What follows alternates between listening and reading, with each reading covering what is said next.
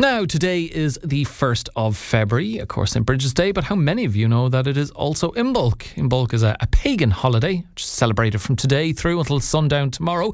Uh, but to tell us more about the ancient festival of Imbolc, we're joined now by Rosie McMahon. Rosie, good morning to you. Good morning, Alan. Thanks for having me here. People will know you more from Shannon Estuary Way Retreat, mm-hmm. um, but tell us where your interest in Imbolc and I suppose the Celtic festivals and ancient festivals, where that stems from. Sure.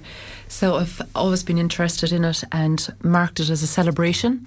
So um, the last celebration we had was Lunasa, and on that particular time we celebrated with a retreat um, with yoga, dancing, sound, and again in no ice baths, I hope. No, no, all indoors. All indoors. All indoors. okay. So, um, and I've been doing this for a number of years. So, Imbolc and St. Bridget's Day is another celebration. And this year, again, on which is wonderful, we're getting the day off on, on Monday. Happy days, a bank holiday, an extra extra one. So, I follow the, the Celtic cycle. And Imbolc is the midway point between winter solstice and spring equinox. And I heard. Um, conversation this morning on the on the the morning early morning show about um, a little bit of confusion. This is not really spring. Spring is in um, March. But I guess what it is there is like winter solstice, 21st of December, and then perhaps the spring equinox, and that's where maybe the confusion comes from. Yeah, I think that's like uh, you know I did see something myself. Oh, oh it begins on like the twentieth of March and runs until the twenty first mm mm-hmm. of June, which is the longest day of the year. And I was wondering, oh, what's that to do with? Is that maybe yeah. over in America? That's how they mark spring, yeah. or I wasn't quite sure. They're, they're markers as well. So the the equinox would be March the twentieth, and then the summer solstice would be June the twenty first, and these are all marks on the Celtic calendar, and in pagan times they would be hugely celebrated with bonfire, dance, rituals, altars. And today I'm going to chat about Imbolc and how that was celebrated. So the meaning of it is in the belly, in the belly of the mother. Okay. So the the reason for that is that Mother Earth is about to burst. All the seedlings are going to grow, and also the animals in on the farms are about to give birth. So it's a time of hope and rebirth and healing and optimism. It's a celebration of rebirth, fertility, gratitude for surviving the winter. yeah, I think that that's as good a reason as any to be talking about it today that we've kind of got January behind us. Yeah, which felt like one big long Monday. Yeah. and the optimism for spring to come. And Imbolc gives us strength through the eternal flame. Um, Bridget is associated, and she was associated also in the pagan time. She was a goddess, and she was a, a goddess of the Tuatha and they, they were the tribe of the gods. And she was the daughter of the Dagda, and he was one of the powerful kings, and one of the. He was also a druid. So okay. that's the mythology and the story around Bridget at the start. And she was known as the goddess of healers, poets, smiths, childbirth, and inspiration, um, which is interesting. So, um, blacksmiths, so that was kind of class. She had hmm. a bit of um, both the feminine and the masculine. And then she was also the first woman that started the keening through her own story in mythology. So keening was um, when there was a death, there was a keening to to help people to heal around that, and the keening would be wailing and crying around, and that was a tradition in in Ireland to just let all the grief and anger Correct, out. Exactly, like a healing process. So that's where she, you know, the stories comes in mythology of Bridget and celebrated um, the first of spring in Imbolc, and then she was Christianized into Saint Bridget um, by the church. Um, she was born in Kildare. And although Louth have a bit of a claim on her as well, oh, yeah. don't they? They try and associate themselves with Bridget. We're not getting into that though. no, we're not. We're not. Definitely not. Um, so then she's she's celebrated. There's um, Imbolc is that celebration of the first of spring. The light has changed outside, and even driving in here, you could see a rainbow coming. You can see that it's much lighter outside. The birds, the songs have changed a little bit. They sound a lot happier than they did last can, can you blame them? So, um, yeah, so she then became Christianized to be Saint Bridget And what's really wonderful, I think, is that we've had St. Patrick, which was the, the male saint. So it's wonderful now to honour the female saint and to have a day off for that.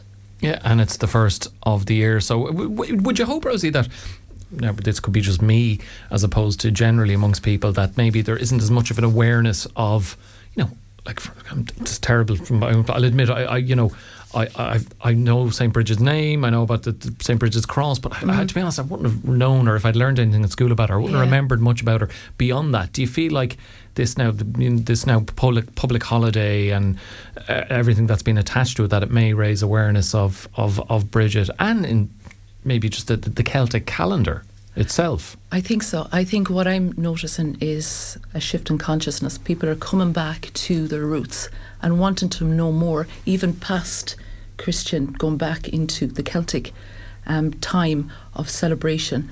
And that's what I'm noticing. Even my most popular retreats are around um, celebrating full moon or celebrating Imbolc it's fully booked on Monday. So that tells its own story that we're there to celebrate in a different version of what celebration is associated through dance, through rituals, through sound, through healing.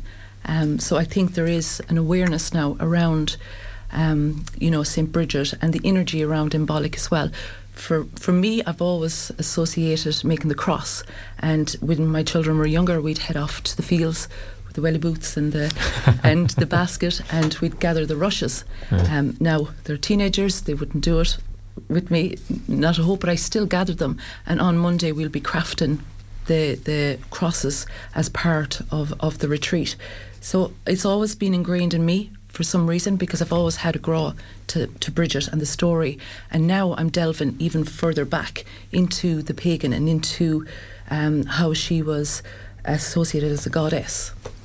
The Celtic calendar itself, how many grand occasions like Imbolc, are there? Are, are, mm-hmm. are, is it as simple as there are just the four to mark, you know, the seasons or anything? Uh, any other notable ones? Yeah, there's the midpoints. So there's the um, spring equinox, uh, Lunasa, and they're all associated with midpoints between. Um, altogether, I don't know that how okay. many there is. Yeah. But um, Lunasa um, summer solstice, winter solstice, Imbolc are but a few that I know of. Okay, and when you like you have retreats around those, and as you say, Monday's one is is is fully booked up. Do you, I suppose, promote them around? The the occasions or the people who come along are they kind of aware of that anyway they're in tune with uh, you know the celtic mythology and mm-hmm. significance mm-hmm. of those kind of occasions yeah i think there's a curiosity about it so we like to you know, bring that into the conversation around the retreat. So we would call in the Bridget energy, and then you have yeah. the goddess Áine as well, and there's mythology about her, the the goddess of, of Munster, and they're associated with the land and the water, and we're very close to the Shannon um, estuary waters. So there's all this association, if you go right back to mythology, um, about the stories of the land. And of course, she has her own story as well of the cloak and it's tradition to leave out a piece of material the night before. And according to folklore, that piece of material would be blessed and it would have healing powers then to, to cure headaches and sore throats. Oh, okay. So there's lots of stories, and the mythology stories then have a little message for us. And Imbolc as well was celebrated. And you can see, like, even a lot of people I chat about that found January really challenging time. And for me, I associate it as part of winter. So I rest in January as much as I can. I know I have to get back to the normal things, but today is the day I class as my new year, and that's how I treat it and start into bursting into spring, as they say, and then having I feel like I have more energy by allowing myself to rest in January. And I think nature also shows us that. Mm. You can see that the animals are still very much in hibernation. They're just starting to come out.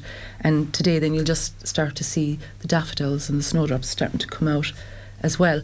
So there's a lot of teaching if we listen to the land and listen to nature and listen to even what our ancestors did. And they didn't have any technology. How did they know all this information? That's what I, I find really fascinating. Mm-hmm. That, uh, yeah, we're, we're so advanced technologically speaking, and in other ways compared to the world they lived in back then. Yeah. But um, there's no comparison. You know, they, mm-hmm. how they knew all that. Yeah, exactly. I think there was a wisdom of the land. Um, my grandmother, She was um, a woman of the land. She grew vegetables um, every year, like a whole field full, and Hmm. knew when to plant and when to take them up. There was no books or anything that Just taught her how to ingrained that. in them or- a yeah, wisdom, a, yeah. a real deep ingrained wisdom that she would have inherited from her father and forefather and forefather, and that was passed down along.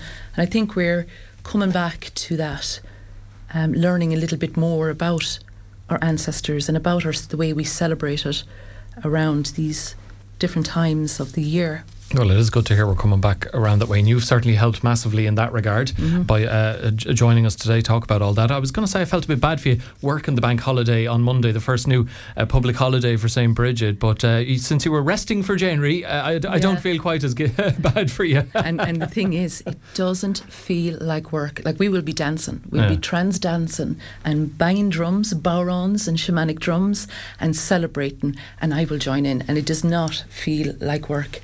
There's this joy afterwards when you see people leaving rested, rejuvenated, and energized, and learning something new on the day that they may not have known about the Celtic um, cycle and calendar.